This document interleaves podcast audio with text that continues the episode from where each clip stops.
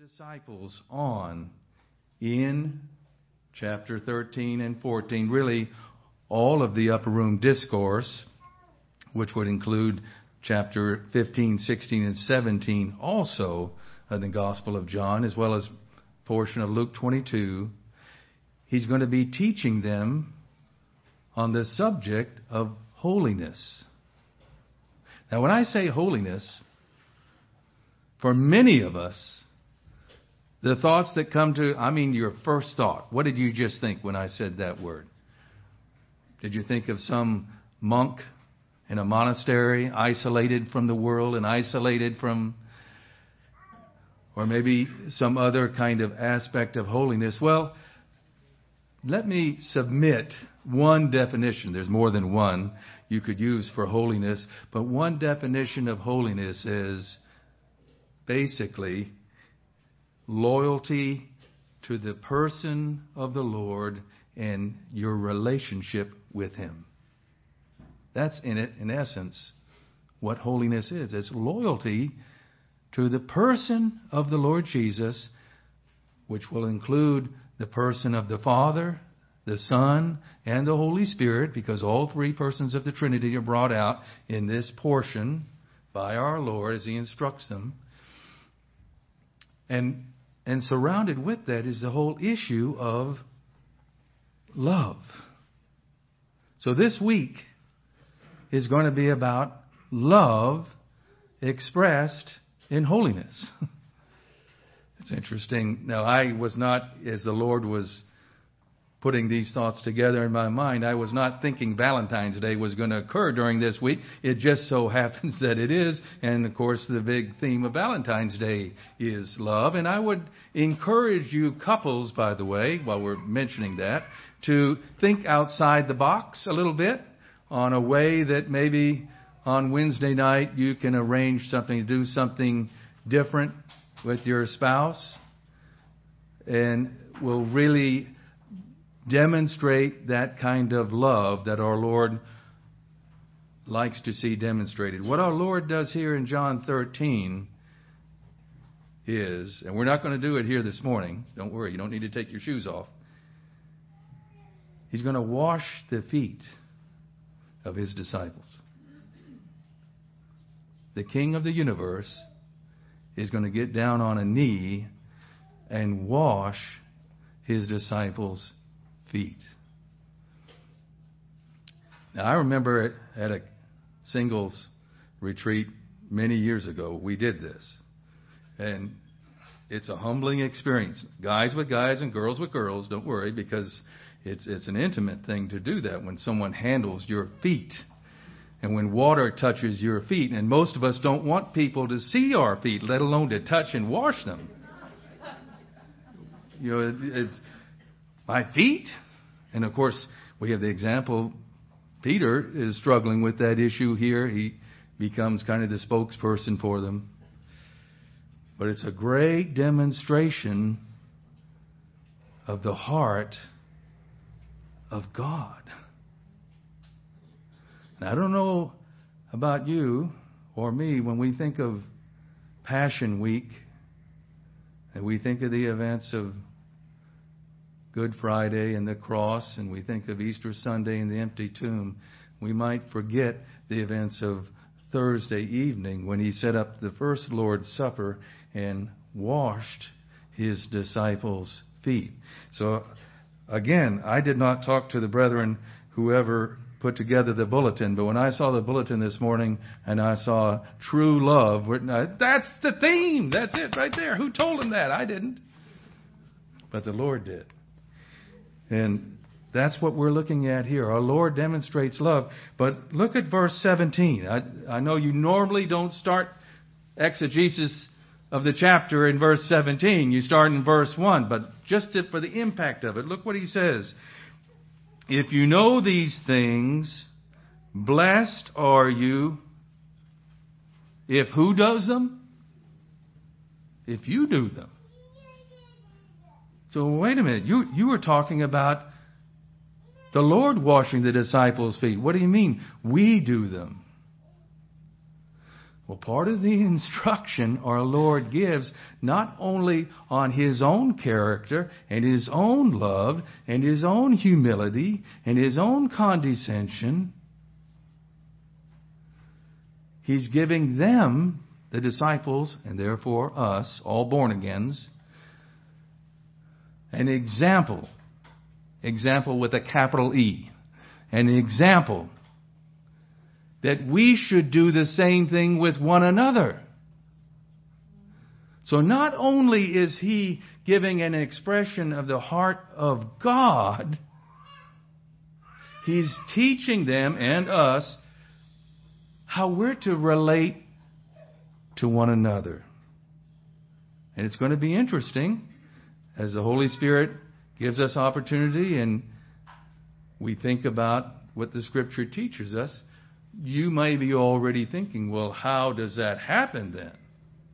How do we go about washing? Does it, does he mean physically, just physically washing our feet? There are some churches that have regular, maybe once a month or once a quarter, a foot washing session. And it's a, it's a very humbling thing to go through. And I don't minimize anything that Christians want to do in honor of their Lord. But our Lord's main lesson is the spiritual lesson of foot washing. And the spiritual lesson of foot washing, let me just give you a, a little bit of window into it. Because he's going to tell us that we're clean by the Word of God. So, in the spiritual application of the foot washing lesson, what Brother Gooding likes to call an enacted parable, really, because that's what the foot washing is an enacted parable to instruct them. He's going to say in chapter 15, verse 3, You are already clean because of the word that I've spoken to you. In other words, your hearing and responding to the word of God cleanses you. Paul will use that same picture in Ephesians 5, right? how the Lord cleanses the church and husbands their wives through the washing of the water of the Word of God. See? So when we spend time in the Word of God, we are foot washing. and when, what we're doing right here, when we study and teach the Word of God, we're foot washing in the spiritual sense. And when we interact with one another in our service for the Lord, however we're doing it, as we quote Scripture and remind each other of Scripture and challenge each other with Scripture, we're washing our feet, as it were. So, beginning to see how vital and important this lesson is. When we get to the Lord's high priestly prayer in chapter 17. You ever wondered if you could listen in the third heaven to a conversation between Jesus Christ and the Father on the throne? The Lord's at his right hand, and they're talking together. You ever wonder what they would be talking about? Well, John 17 is one of the places in Scripture where we get to listen in. Because the Lord Jesus is speaking to the Father, and He's praying for you and me. He's praying for the church. He said, Well, Lord, what's important to you then? What are your prayer requests? By the way, they're a great example on what should be our prayer requests when we corporately gather on Wednesday nights or Tuesday nights and other times too, privately. Remember in chapter 17, verse 17, his prayer was, Sanctify them, that is, make them holy. That's what that word sanctify means. Sanctify them through what? the truth. The one thing this world so desperately needs is the truth, and, and many are looking for it in the wrong places. And we need to be out there helping them. You know, I was talking to some people the other day, and they're just and I had there's the picture. They're arm in arm, merrily walking down the broad road that leads to destruction, but they don't even know it. They're just merrily going on and they're going and they're going to end up spending eternity in a bad place if they stay on that road. You and I know the answer, don't we? To help them see the light come into the light and get on the right road. The Lord says, sanctify them through the truth. And then he answers for us, who, what is the truth? Remember Pilate's great question. What is truth? And he demonstrated he didn't, didn't know it by asking that question. The Lord says very clearly, remember the verse? Thy word is truth. So when he prays, sanctify them through the truth, he's saying, sanctify them through the Word. That's why we spend time memorizing it. That's why we have scriptorium. That's why we encourage young believers and old believers, right, to spend time daily in the Word. Not because we want to make them into some sort of a ritual Christian that can brag about how many times they've been through the Bible or anything like that. Because their very vitality for Christ is rooted in that. It's rooted in our time in the Word. Now, someone has pointed out very well and accurately that, you know, that when you wash feet, you don't use ice cold water, hopefully, right? Ah. And you don't use scalding hot water either. And you're gentle. And our Lord was. Our Lord's like that. He created the cells that make up the foot. He created the ligaments that make it work. And here he is washing their feet. This is before the cross. It's a whole day before the cross. And John tells us what sets it up at verse 1 of chapter 13. Now, before the feast of the Passover, they celebrated the Passover at sundown on Thursday night. Thursday in our calendar, in the Jewish calendar, the day began at sundown at 6 p.m. So Friday really began on Thursday at 6 p.m. So in the Jewish calendar, they were celebrating the Passover on Friday. But in our calendar, in our English calendar, it's Thursday evening after sundown, 6 p.m. Before the feast of the Passover, when Jesus knew that his hour had come, that he should depart from this world to the Father. Having loved his own who were in the world, he loved them to the end. He loved them completely. He loved them to the uttermost. And that's why in our title, Holy Thursday, the Lord prepares his dear ones. His dear ones brings the endearing side of that love in. He calls us his beloved. That's endearment, isn't it? And we need to, I think, be careful to think more of ourselves that way as brothers and sisters in Christ, as his beloved, and therefore beloved to one another too. And that's part of that foot washing example he's talking about. That would, if just that attitude toward one another would eliminate a lot of the problems in churches, wouldn't it? That would take away a lot of the divisive spirits if we step back and say, well, that kind of attitude toward your brother or toward your sister, is that like Christ's love? And you, no, it's not anything like Christ's love. Then get rid of it. Crucify it. Put it to death. Mortify it. Right?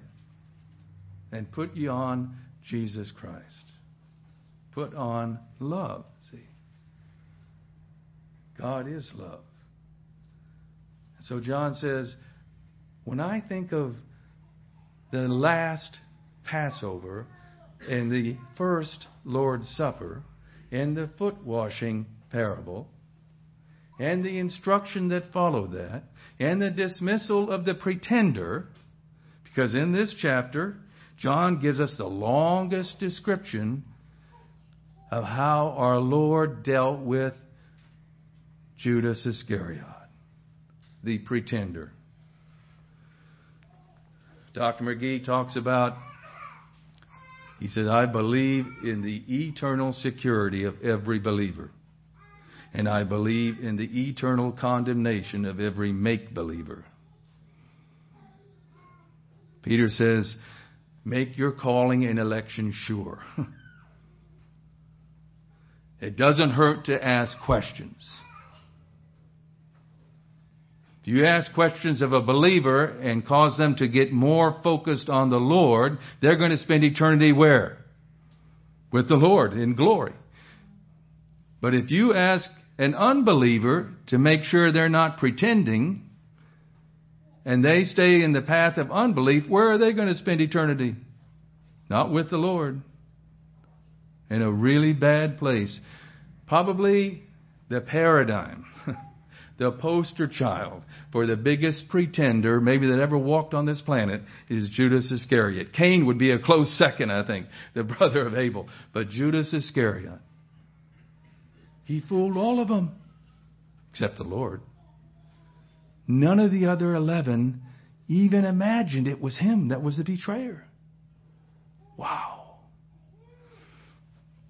And one of the things as we look at the chronological flow of Luke 22, there's, there's been a discussion over the years in the history of the church. Well, did Judas Iscariot take part in the Lord's Supper? And some have this idea, well, there's no way Judas Iscariot could be, he's not part of the church. He could never partake of the Lord's Supper. And so some well meaning Christian scholars of the Bible, some of them were my mentors, in order to keep Judas out of the Lord's Supper, have to move things around and take things out of chronological order to make that happen. And we don't want to handle the Word of God like that, do we? So when we put together Mark 14 and Matthew follows Mark, so we'll say Mark 14 and Luke 22 and John 13, we see the overall picture. And Judas did celebrate the Lord's Supper. Our Lord washed Judas's feet. Judas went out and preached the gospel. When the Lord sent the apostles out by twos in Matthew 10, Judas went with them, otherwise they would have said, that's the betrayer, right? And he must have done miracles. If the others were doing miracles, he did too. Otherwise they would have noticed, well, we all did miracles except Judas. What's wrong with him? But see, none of them thought of him. That gives us an interesting picture. You know, I've heard people say, well, we got to guard the Lord's table from unbelievers and make sure we check at the door and, and all that. And there's a certain element of being careful there, but if an unbeliever takes of the Lord's Supper, they're not going to eat and drink condemnation themselves. They can't be any more condemned than they already are. 1 Corinthians 11 is talking about a believer who partakes of the Lord's Supper in a way that's unworthy because they haven't judged sin that they know about in their hearts.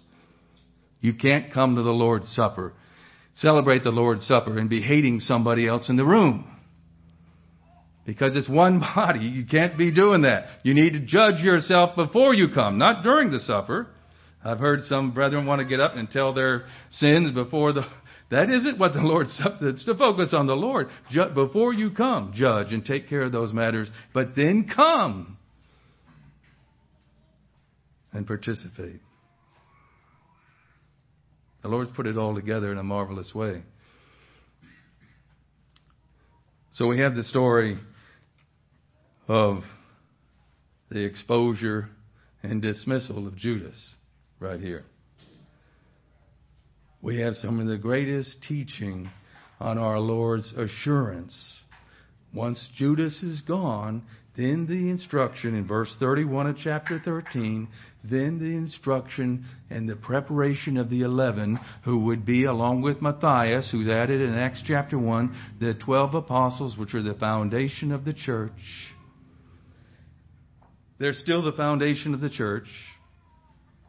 There are no apostles today, otherwise we'd still be building the foundation, wouldn't we? And we're way up in the superstructure of the temple of the Lord. 2,000 years almost since the beginning of the church. The foundation was laid, Jesus Christ being the chief cornerstone, of course. It all rests on Him, just like the cornerstone of a building does. It all rests in Him. But He appointed these apostles. And you know what? You wouldn't know the gospel. I wouldn't know the gospel without them. Because you haven't seen Jesus. I haven't seen Him. You've never seen a crucifixion, probably. I haven't either.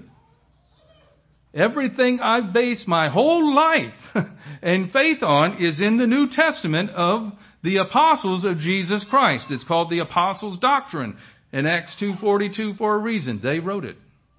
They were assigned by that from the king himself, the Lord Jesus. And he's preparing them.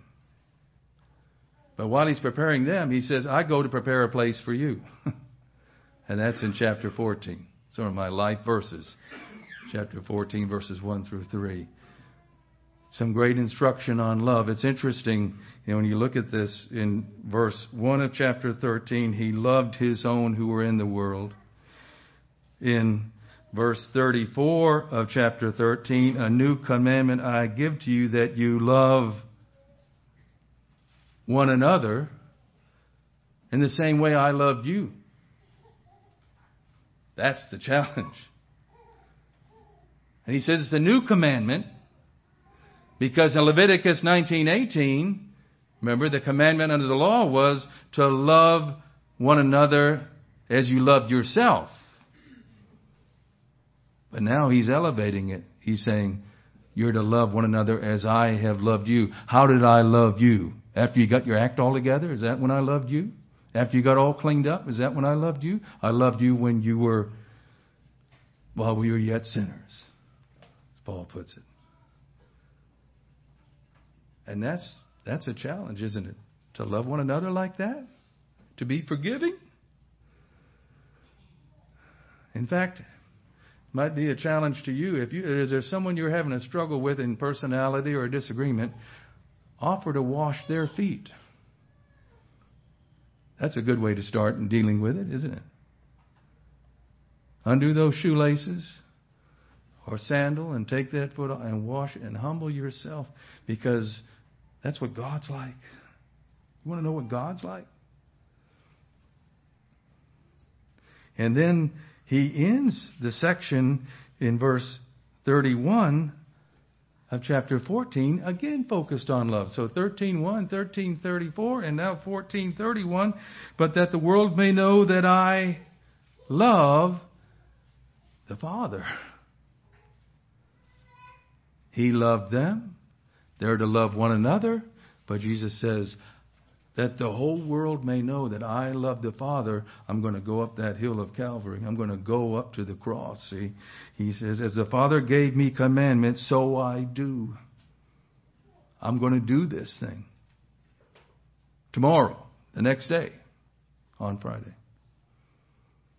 It's going to have been six, six hours on that cross. Die for the sin of the world. Now, just we won't get to the rest of the upper room discourse, but to kind of think through synthetic analysis, right? Think through the big picture, like folks down on the analytical and step back and look at the synthesis and keep doing that. That's what we call hermeneutical spiral. It's to keep it in the part with the whole, back to the part, back to the whole. In chapter 15, we have another parable. So chapter 13 begins with a parable, the foot washing parable. And in chapter 15, we come to another parable, it's the parable of the vine and the branches.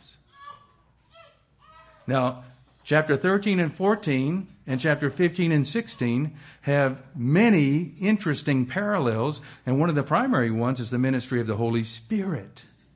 In fact, some of the richest description and definition and instruction on who the Holy Spirit is and what He's here to do is in John 13 through 16. You can pull them out and put them right in with the Pauline epistles and with the rest of the epistles as instruction, probably some of the longest instruction we have on the ministry and person of the Holy Spirit. And don't we live in a world where the ministry and person of the Holy Spirit is really misunderstood? and we, in what we call maybe conservative circles or dispensational circles, however you want to define it, in an overreaction to Pentecostalism, because Pentecostalism does bring in extremes and eccentricities with regard to the person and work of the Holy Spirit that aren't in the Bible. They're not biblically defensible. But in overreaction, sometimes we go to the other extreme and rule out the whole ministry of the Holy Spirit altogether. Right?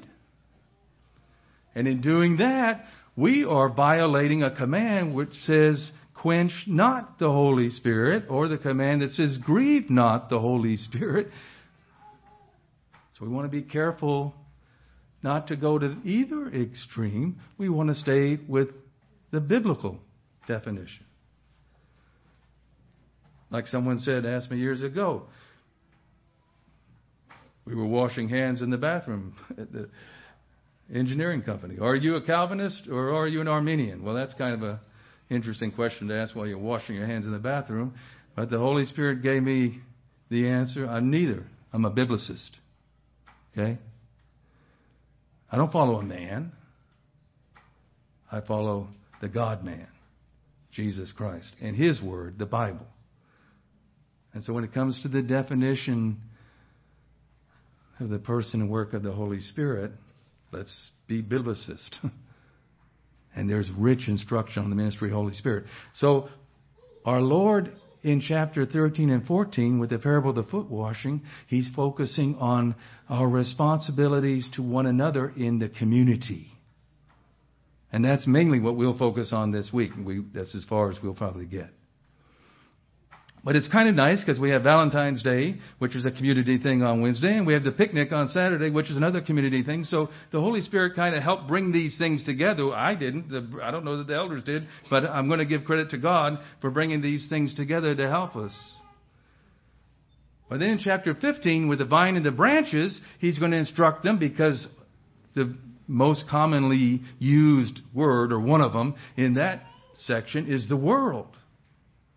And how they're going to be persecuted by the world, and how they're going to be different from the world, and how the world hates him, and so it's going to hate them, us.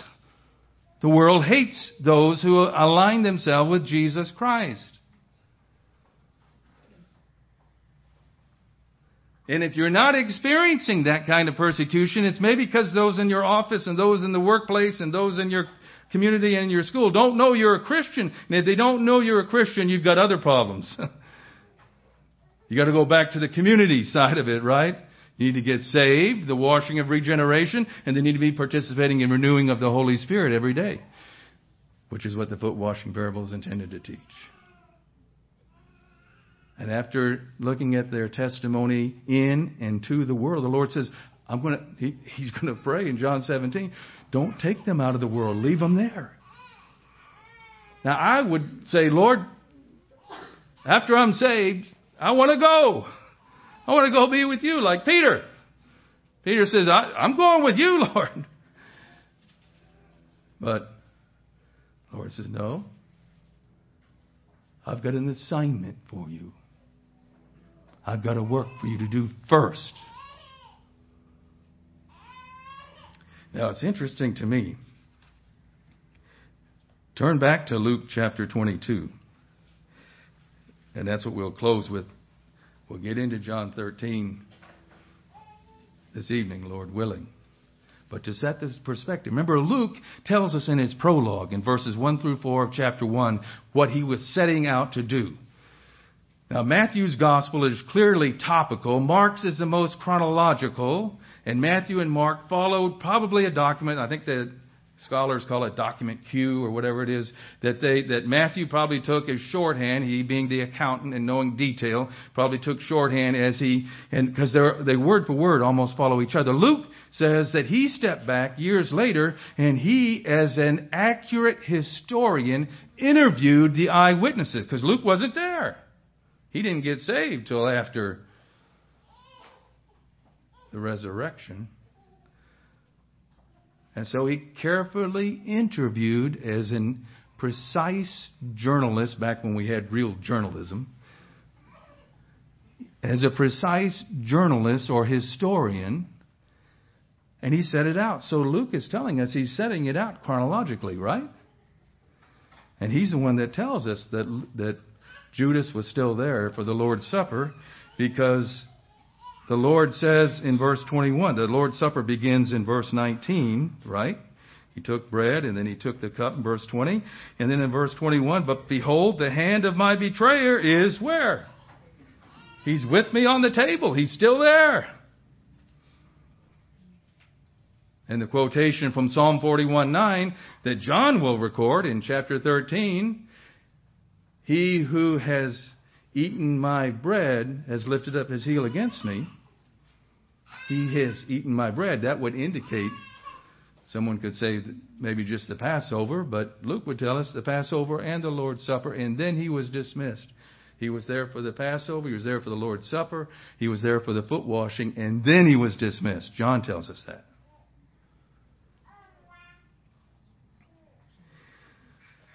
But we Christians, I sometimes wonder how the Lord puts up with this. I include me. right? Because after the Lord had humbled himself to wash their feet, Guess what they're talking about still? The whole reason why one of them didn't wash their feet, why didn't they get up to do it? Well, that was the position of the lowest servant in the house. And they, that wasn't any of them. So therefore they sat back and waited. And so the Lord does it. And so Luke tells us in verse 24 of chapter 22, and there arose a dispute among them as to which of them should be considered Oh no. The greatest. After what he had just done. Now, to me, this is fascinating. Doesn't it not show the patience and long suffering and humility of our Lord? Now, I think sometimes I've heard workers traveling workers need to be careful too. I mean, you hear at some of these national conferences how they talk about how they're competing for the, they want to have the highest place in the conference and get to speak at this certain plenary session and all that. And makes me want to throw up. I wonder what it makes the Lord think. We need to be careful amongst Christians too, this idea of who's going to be the greatest. Because we live in a world that thinks like that. And we're not, we're not like that anymore. We're a new creation. We don't think like that anymore, I hope. Or increasingly, we judge it when we think that way and get away from it. And look what our Lord does. The kings, verse 25, the kings of the Gentiles exercise lordship over them, and that's true still, 2,000 years later. And those who exercise authority over them are called benefactors, and that's still true, right? People want to align themselves with the politician that can do good things for them. That's the whole definition of politics, it seems like. Lining yourself up with the one who's going to give you the most in your district or whatever. But not so among you. They've just been, I imagine they had to feel a little convicted, wouldn't you? They'd just been arguing who's the greatest. And, you know, Peter, James, and John were saying, probably, you know, we were the ones on the Mount Hermon and Mount Transfiguration. You other eight of you, you had to stay down there on the hill. We have to be in the inner circle or whatever. Gracious.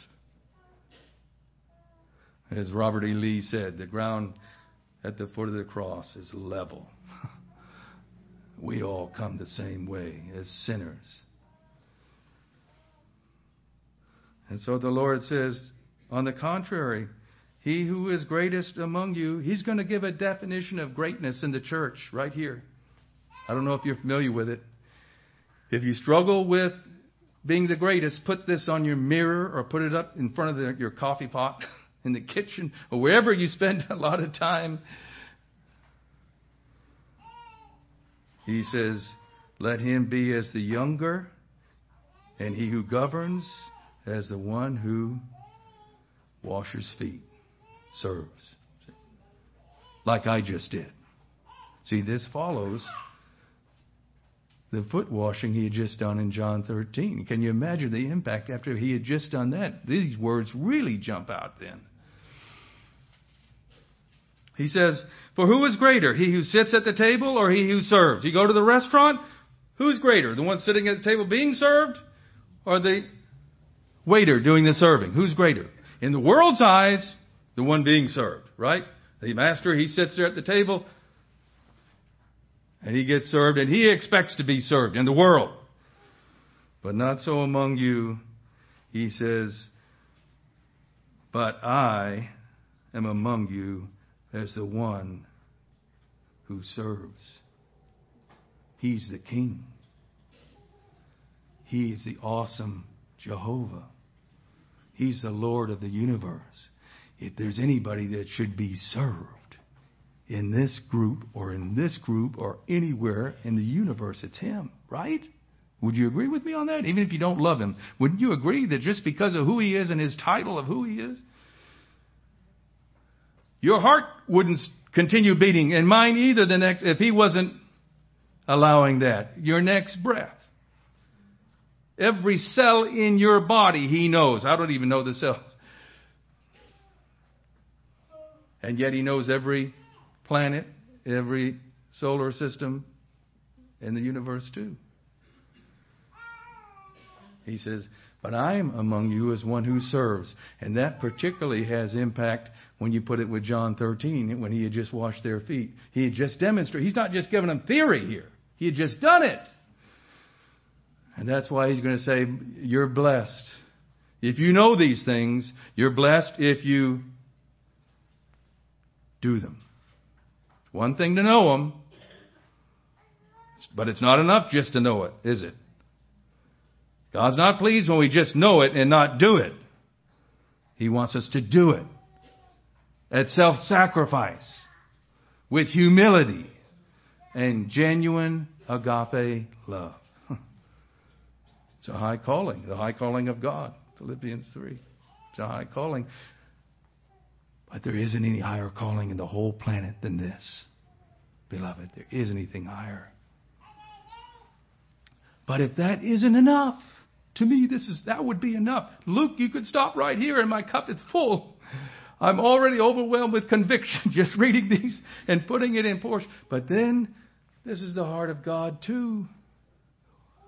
And you know this from your own experience, right? When He chastises and rebukes and disciplines you or me, He does it better than anybody that I've ever coached you never came close. I had some coaches I really respected and they really helped me a lot.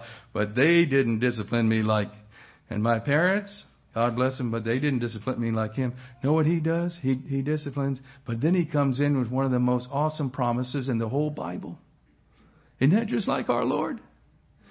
He says, after, you know, they're all, they got to be crestfallen. he had just really rebuked them, right? He just said, I'm among you, among you as one who serves. I got up and washed the feet. Why didn't any of you do it? Why didn't you do it, Peter? Why didn't you do it, John? Why didn't you do it? Philip, Nathaniel? But then he says, verse 28, there's a shift. But you are those who have continued with me in my trials. Oh, wow. He says, despite the fact that you didn't get up and wash each other's feet, and despite the fact of all your shortcomings, there's one thing that's true. You stayed with me. You're loyal, right? Even in my adversity, the Jewish leaders were against me. The Gentiles didn't respect me.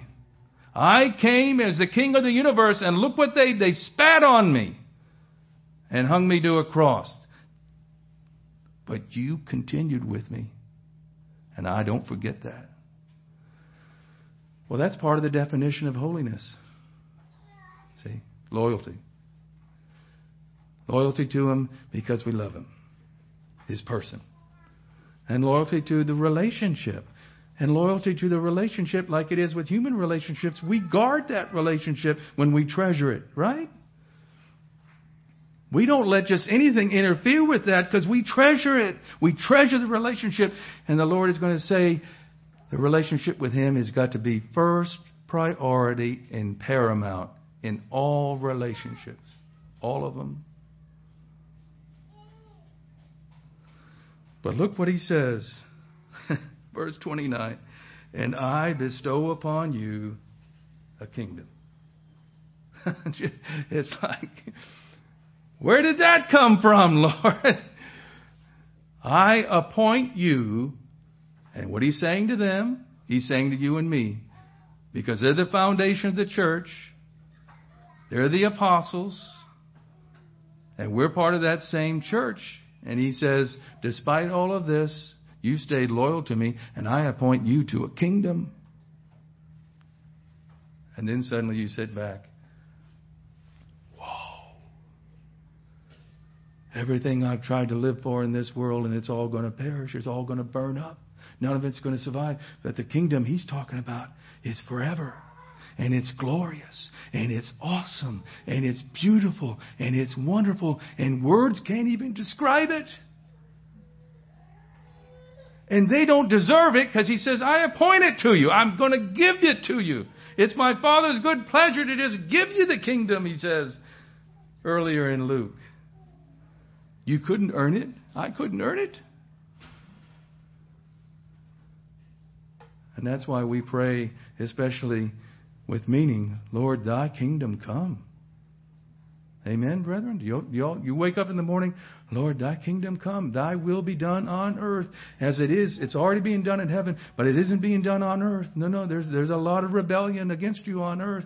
But there's going to be a time coming when the kingdom's going to come to this earth, when Jesus Christ reigns, and we're going to be reigning with him, according to Revelation chapter 1 and chapter 5, and this verse.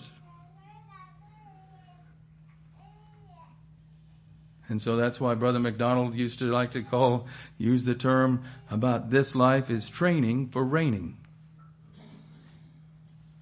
The reigning isn't now. It's suffering now. The glory's later. That's why the health and wealth gospel is not biblical. It doesn't follow the Bible. It's suffering now. It, you continued with me in my sufferings, in my trials. But if we suffer with him, we shall also be glorified together with him, right? That's a certainty. So if you're suffering, I'm sure you are. I am. Got a family that's totally gone into apostasy. I mean, my siblings and my dad just totally. I thank God, mom's in heaven. She missed all of this. It's terrible. But the Lord's the priority, and the work for the Lord is the priority. And it's a way for Satan to get at me, but he'll use other tactics too, won't he? Because he's the accuser of the brethren. He accuses us day and night at the throne of God. God allows him to do that up until the midpoint of the tribulation, and then it's done. Finally. Can't wait. He says, I appoint you to a kingdom, and I bestow upon you a kingdom just as my father gave one to me. that you may do what? Eat and drink at my table. That's the king's table. You're going to have access to the king's table. Eat and drink at my table. They just had the table of the Passover and the Lord's Supper and sit on thrones judging the 12 tribes of Israel. What? The religious leaders of Israel in that day, they thought they were the judges of Israel. They were self-appointed. They had usurped the Aaronic priesthood, they weren't even Levites, let alone of the family of Aaron, the Sadducees I'm speaking about, but they had usurped, and they thought they were. God says, no. No, I, I've got my kingdom. And the 12 apostles are going to be judging. Well, if the 12, 12 apostles are going to be judging in Israel, what do you think might be your responsibilities and mine in the kingdom? Hmm? And if they're going to be judging that is, making decisions and rendering administrative decisions in the kingdom on earth as the vice regent of the Lord. You see why the Lord wanted to prepare them for that? And why they needed preparation? And why you and I need preparation too. Which brings us back to the foot washing. We need to participate. We need to cooperate. And we need to be diligent. We need to deliberate in our preparation. And the Lord's told us how. And a big part of that is the Word of God and the Holy Spirit. And that'll come out, I trust, in our studies. That's just an introduction, all right? So, Lord willing, we'll come back to the event of the foot washing, the instruction, and the application of it tonight. That's the first 17 verses of John 13. Thank you for your concentration. That's a lot of information. I hope I didn't overwhelm you with too much information. But may it help us to keep our focus and priorities aligned, huh? Father, we thank you for your word. You are awesome. The Lord Jesus is awesome and you have a plan or you have your master plan and it's going forward and there's so many people in this world that need to know it, Lord. There's so many that are on the wrong road. But thank you for those that are here that are on the right road, the road to life, the road to responsibility, the road to judging in the kingdom of God and to have a real role in your future plans. If there's someone here that doesn't know the Lord as Savior, pray they'll stay behind and talk to one of us. We can show them from the Word of God how they can have life today. We give you thanks. Be with us as we part. Get us home safely wherever our destinations are. As we ask in the Lord Jesus' precious name.